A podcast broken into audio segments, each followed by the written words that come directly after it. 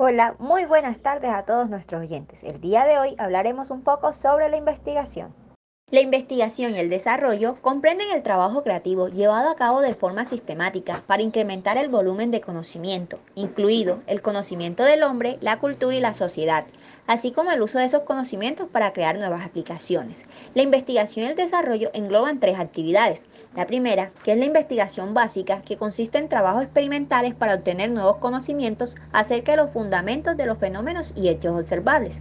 La investigación aplicada, que está dirigida hacia un objetivo práctico específico. Y por último, el desarrollo experimental, que consiste en trabajos sistemáticos que aprovechan los conocimientos existentes obtenidos de la investigación. En todo este proceso también se tiene en cuenta la innovación, la cual es la implementación de un producto o proceso nuevo o significativamente mejorado, y la metodología, que hace referencia a las reglas del juego refrendadas para generar un conocimiento y cuyo cumplimiento demostrado es requisito para avalarlo y aceptarlo. Bonilla, Hurtado y Jaramillo en 2009 nos dicen que la comprensión del proceso de investigación se puede facilitar si se tiene en cuenta la comprensión de varios momentos, como son el epistémico, el teórico, el metodológico y el de la comunicación.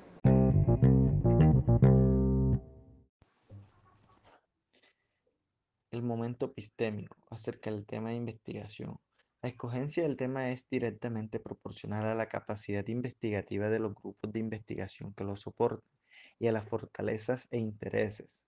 Lo más importante sobre la escogencia es que el investigador, además de sentirse identificado con el eje temático seleccionado, posea facilidades para la revisión del estado de conocimiento y la aproximación de realidad de estudio, situación que le permitirá sacar ventajas en la construcción del proyecto y el desarrollo de la investigación.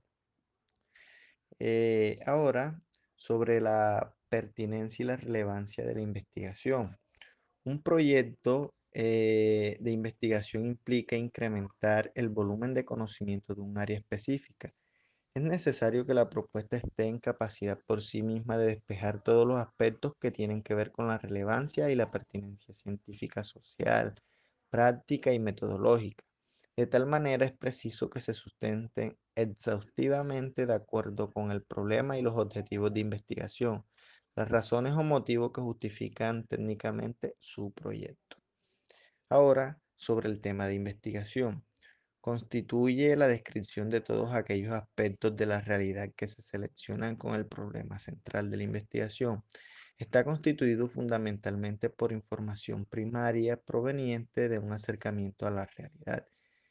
En este es más importante identificar de manera clara y precisa la, la pregunta de investigación de modo que permite identificar con facilidad las variables del estudio y el nivel de investigación que puedan o podrían desarrollarse.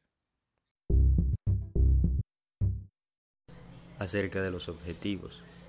Cuando existe claridad en la formulación del problema de investigación, se cuentan con elementos suficientes para precisar los objetivos y la hipótesis de investigación, aclarando para ello lo que se pretende investigar y los resultados que se quieren alcanzar. Para ello, Damos paso al marco teórico, requiriendo actividades previas como la revisión del conocimiento y la lectura y comprensión del texto ligado con los problemas de investigación, que difícilmente se agotan con la redacción inicial del proyecto de investigación. Para ello se escoge un método de investigación que supone una serie de interrogantes acerca de la realidad la que se quiere estudiar, como de sus intereses, preferencias y experiencias de investigación.